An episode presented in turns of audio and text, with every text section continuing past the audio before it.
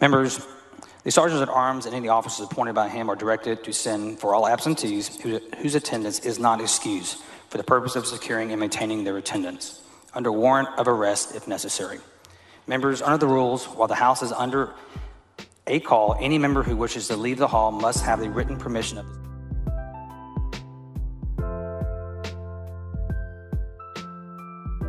Hi, Zach. Welcome to Next Generation Politics Podcast.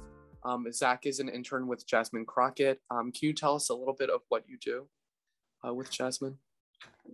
I am so proud to uh, assist Representative Crockett in managing her social media and uh, constituent services. We are very uh, intentional with helping the folks in our district, making sure that they uh, have their calls uh, received and are heard. Thank you. And would you say that with the Republicans uh, trying to ram through uh, these bills, like the dangerous election bill and the um, discriminatory uh, trans bill, um, has it been hard to focus on the issues facing uh, Jasmine's constituents with these Republican distractions? Absolutely. Representative Crockett has said it a number of times, and unfortunately, it is incredibly true. We have been playing too much defense and not enough offense we have so many, you know, progressive ideas, uh, progressive policy points that we want to get uh, passed through this House and the Senate and uh, helping the people of this state. But the problem is, all we get to do is play defense. We're always fighting against these horrible extremist uh, attempts to grab at our rights, especially our voting rights. Um, and exactly, we don't get to then talk about, you know, decriminalizing marijuana. We don't get to talk about know, expanding solar tax credits. Yeah, no, definitely. And it's it's a shame because it's like, you know, um, her constituents really do need issues solved. And it's all over the country. Like in Pennsylvania, Republicans are wasting their time on trying to overturn the 2020 election when a lot of times they're representing uh, very poor constituents and their issues aren't being addressed. But I did want to ask do you know um, what the Democrats want to get out of going to Washington, D.C. Um, do you think they'll put a lot of pressure on Joe Biden to try to push the voting rights bill through Congress?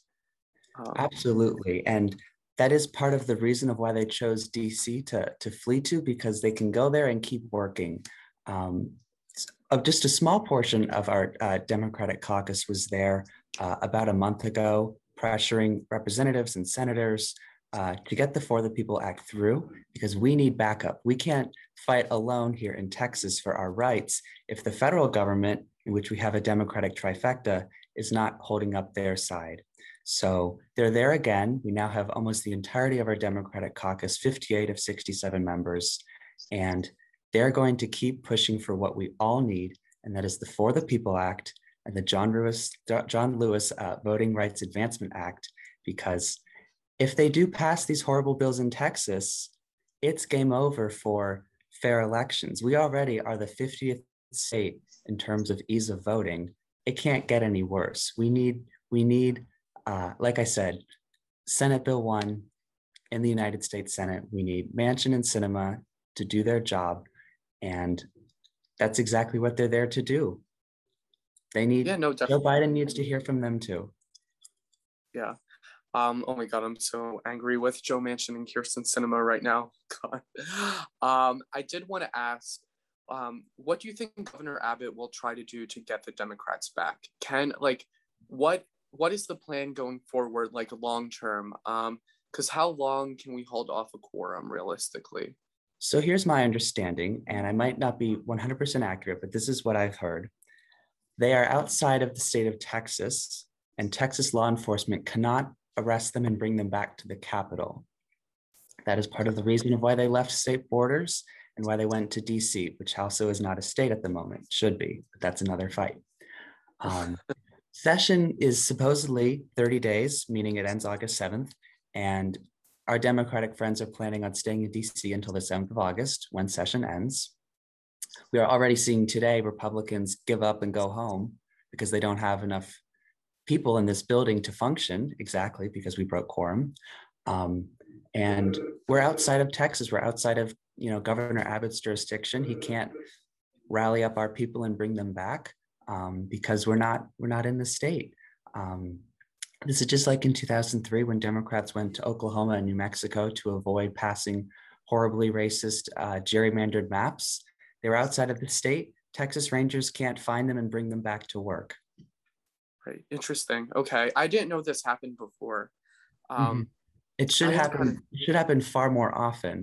It uh, should. it did yeah. happen for the. This is the fifth time in history. The fourth time in history was the second to last day of session when uh, late at night, uh, through Representative Crockett's leadership, uh, uh, enough Democrats, just over 50, because that's what you need, 50 of 150 members to leave, uh, went to a church in Austin to hide out and to pass the last Republican power grab at our voting rights.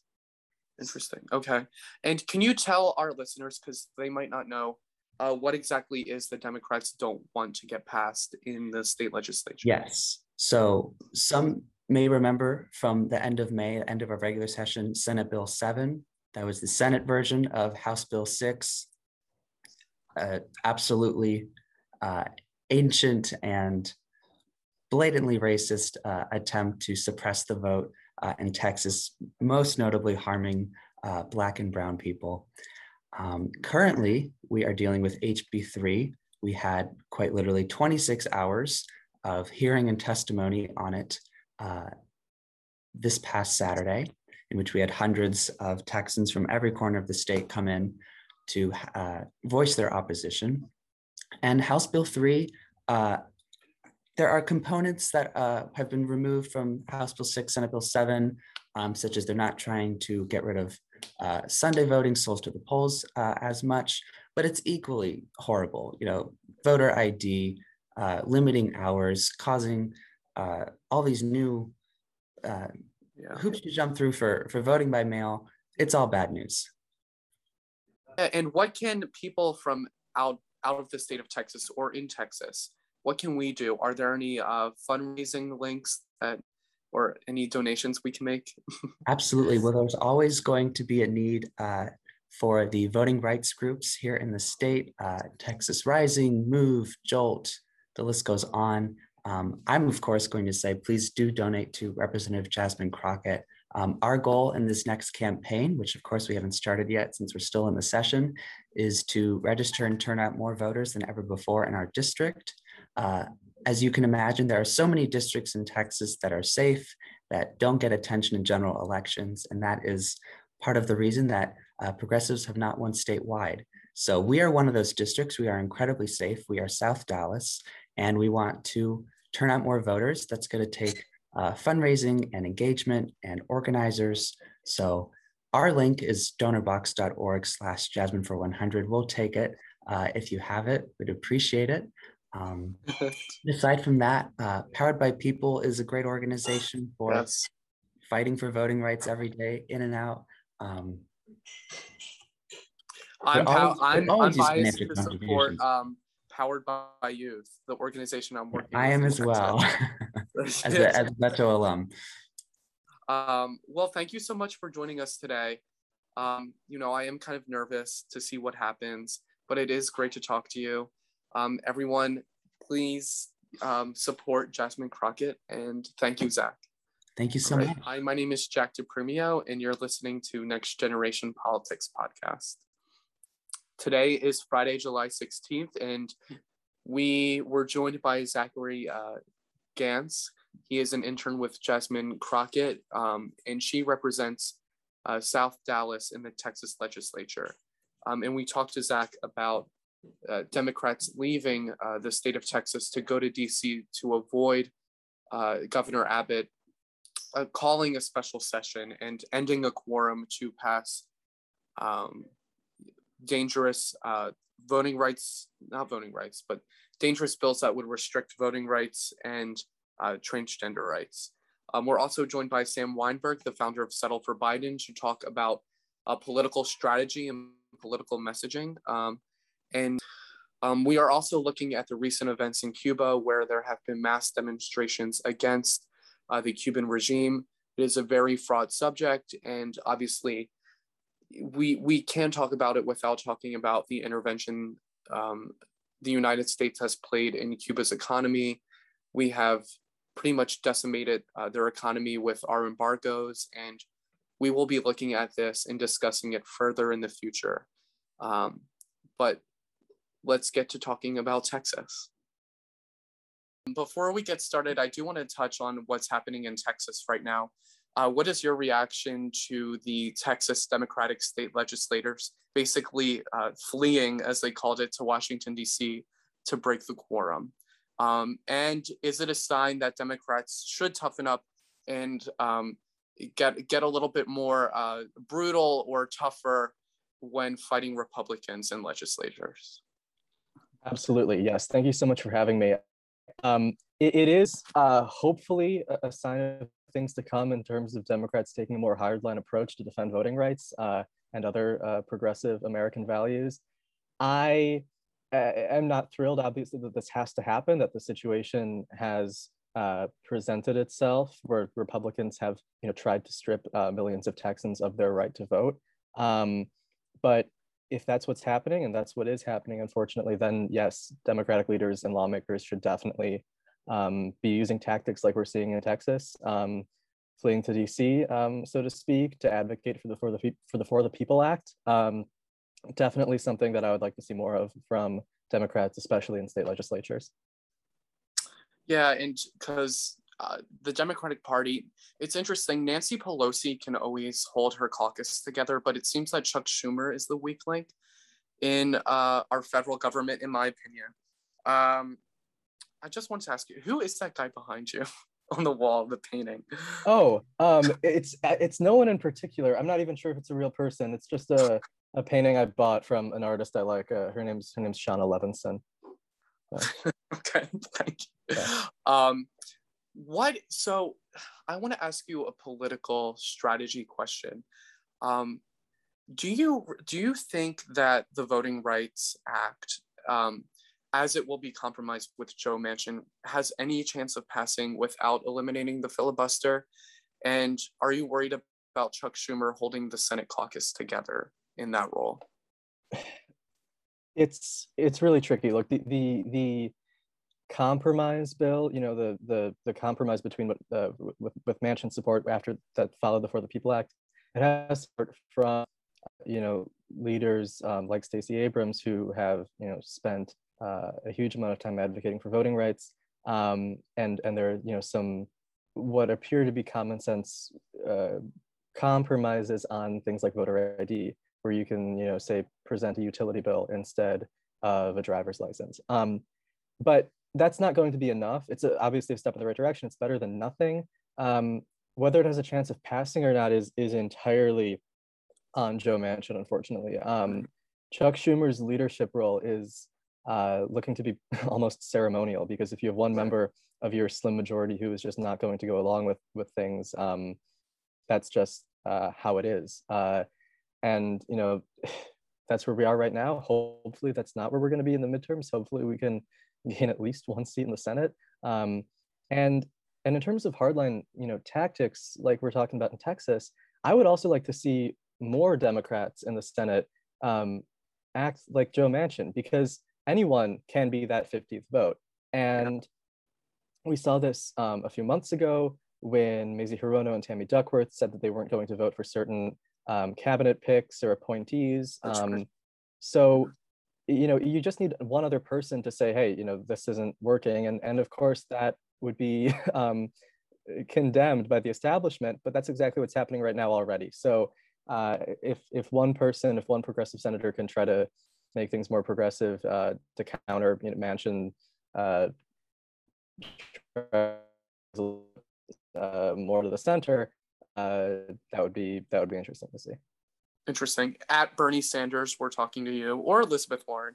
Um, I did want to ask you, who did you support in the presidential primary? Because I was stalking your Instagram. Were you a Warren supporter like me too? So I, okay. So with the initial um, batch of like you know 12 15 candidates i would have voted for jay inslee uh, just because of oh. the emphasis he put on the climate um, then after the field narrowed i um, i sort of went back and forth between sanders and warren uh, i ended up voting for sanders because by the time the illinois primary came around uh, warren had already dropped out so it was um, between Sanders and Biden, and at that point, Biden pretty much already had it sealed. But I I, I voted for Sanders. Um, I, I've I've met all three of those people. I think they're all great. I think they'd all be you know good in presidential roles. I think I think Elizabeth Warren um, would is is the most presidential of the three. Um, Yep. Even though I, I I did not vote for her since she had dropped out by the time I voted.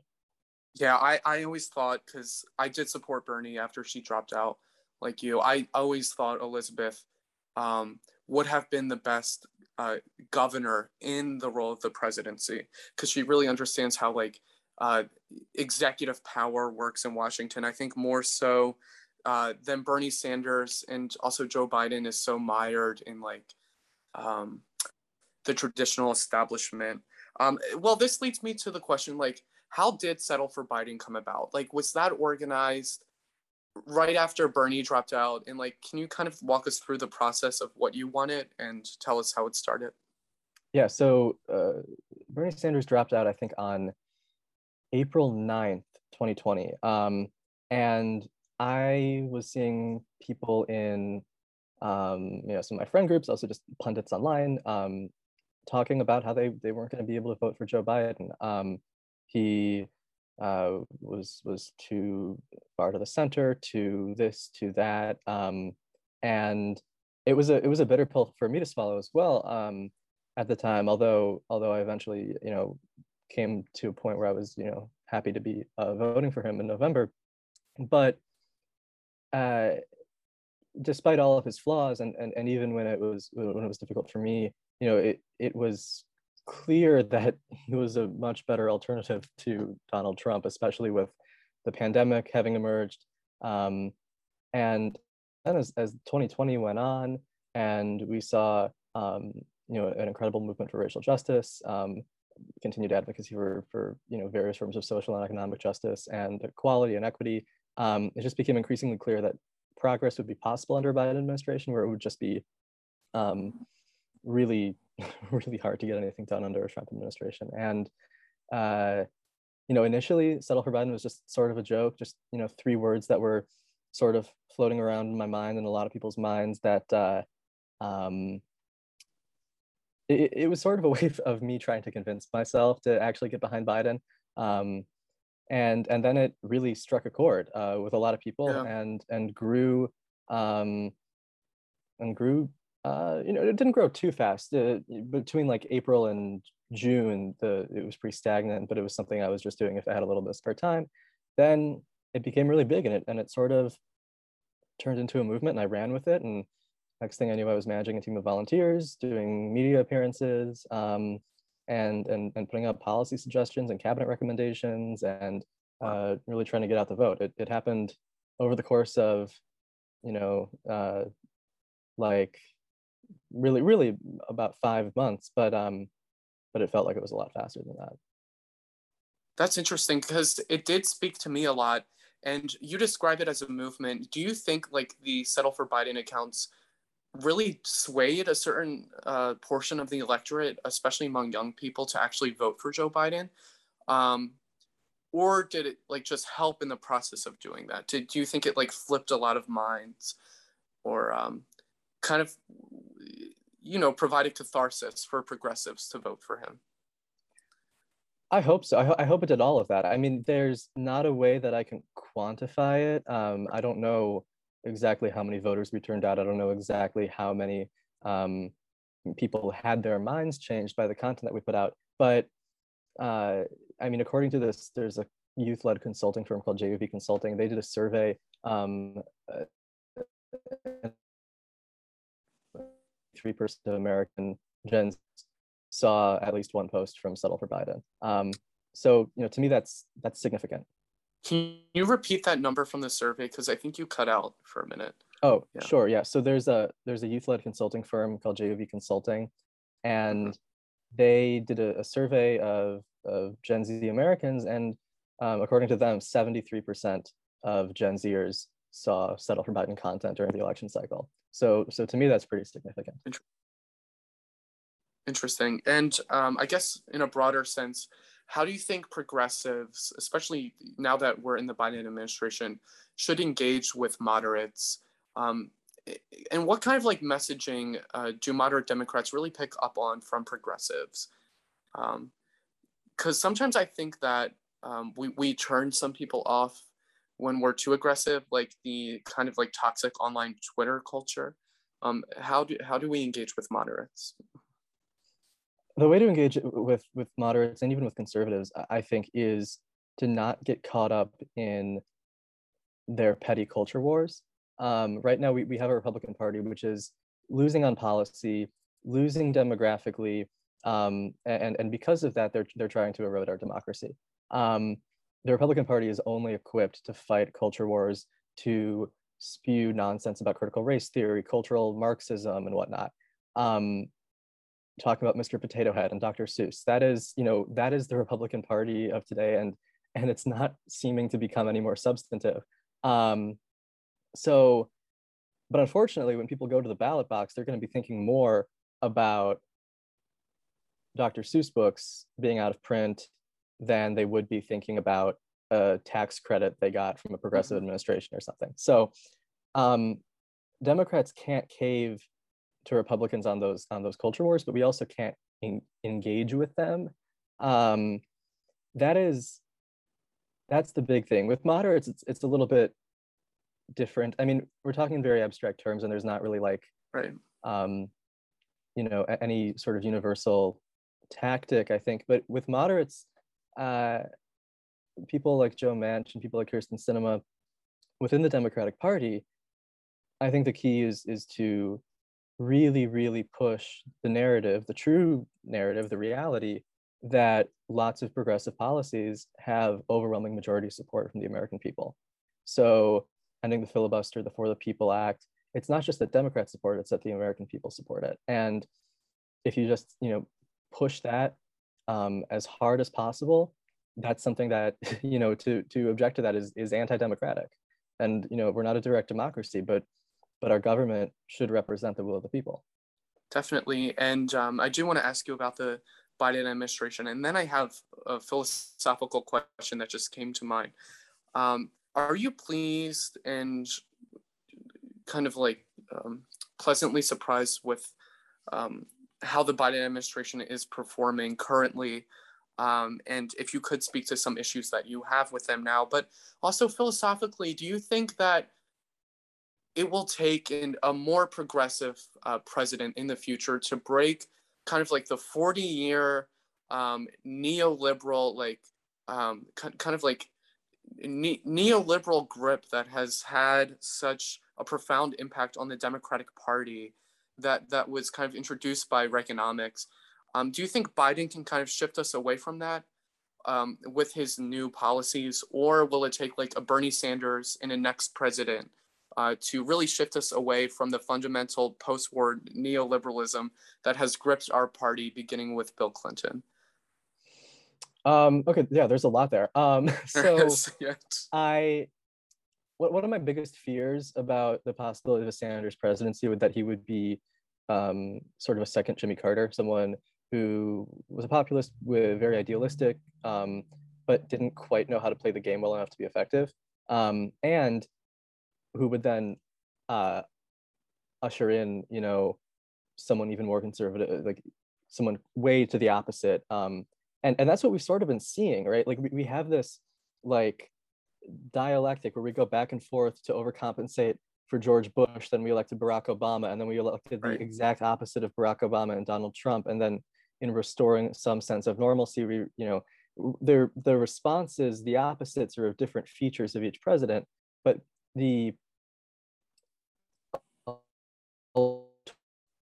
response to, to the previous administration. Um, and and, and so I I hope that we can usher in some sort of uh, gradual change. Um, you know, with the Biden presidency, uh, and I think we're seeing some promising signs of that. Uh, but at the same time, you know, the the political conversation in America, that you know, this national conversation on our values and what we support, is not going to come exclusively from the White House. Uh, it's going to come from the people. Uh, so there's, you know, there's a combination of factors there. The media plays a role, individual opinion, the government, but it, it's not Joe Biden alone who will who will lead us um, in any given direction.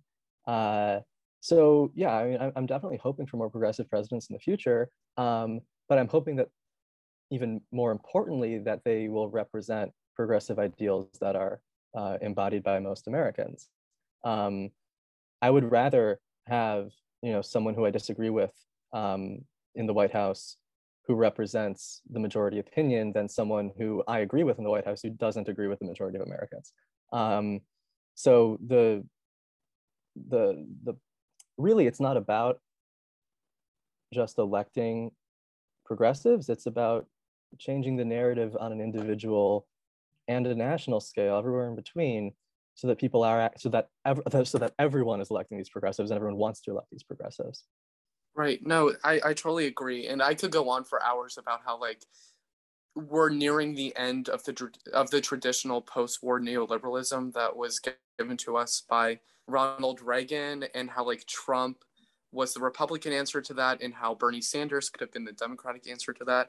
Um, but I loved your answer about that. Uh, to wrap us up, I did want to ask because this is a show for young people. Um, outside of social media, like what can young people do to put pressure on the Biden administration? And um, I, I, know the Sunrise Movement has done a ton of work with young people directly protesting at the White House. But uh, what what advice can you give there? Yeah, I mean, I have a lot of a lot of thoughts on, on social media activism and and how it's effective in terms of, uh, you know, right now. There's what what young people can do is, uh, I mean, there's there, people can do doing more than they are doing right now, but it is sort of limited, right? So yeah, groups like the you know the Gravel Institute and Path to Progress are operating mainly online. Um, the Sunrise Movement is doing lots of stuff in person too. Um, they're both important. Uh, raising awareness about issues and educating voters um, and making sure that people vote and engage with their elected officials uh, is really important. And social media can be a great tool for that. Um, you know, in terms of uh, what, what's really going to transform the country, if we if we were talking about big changes in how, in how our society works in terms of equity, it's not just going to come from voting or from sharing an infographic on Instagram. It's going to come from being involved with your community, uh, being engaged uh, in local issues, uh, you know, yes, like calling your reps and, you know, voicing your opinions, but also uh, finding, you know, your own unique way to, to advocate for what you care about. You know, for some people, um, barricading you know entrances to the White House is how they want to do that. For some people, it's um, you know uh, posting on Instagram or doing a podcast. Um, there are lots of different ways for people to get involved, and there's there's not really one right answer. People can do all of them. They can do some of them, one of them, whatever. Thank you so much, yeah. uh, Sam. You're inspiring because I love your work. Um, and everyone follow you. at Path to po- at Path to Progress that's a tongue twister for me. Um, yes. And thank you so much for coming on. It's great to talk to you. All right. Thank you so much. All right. Cut.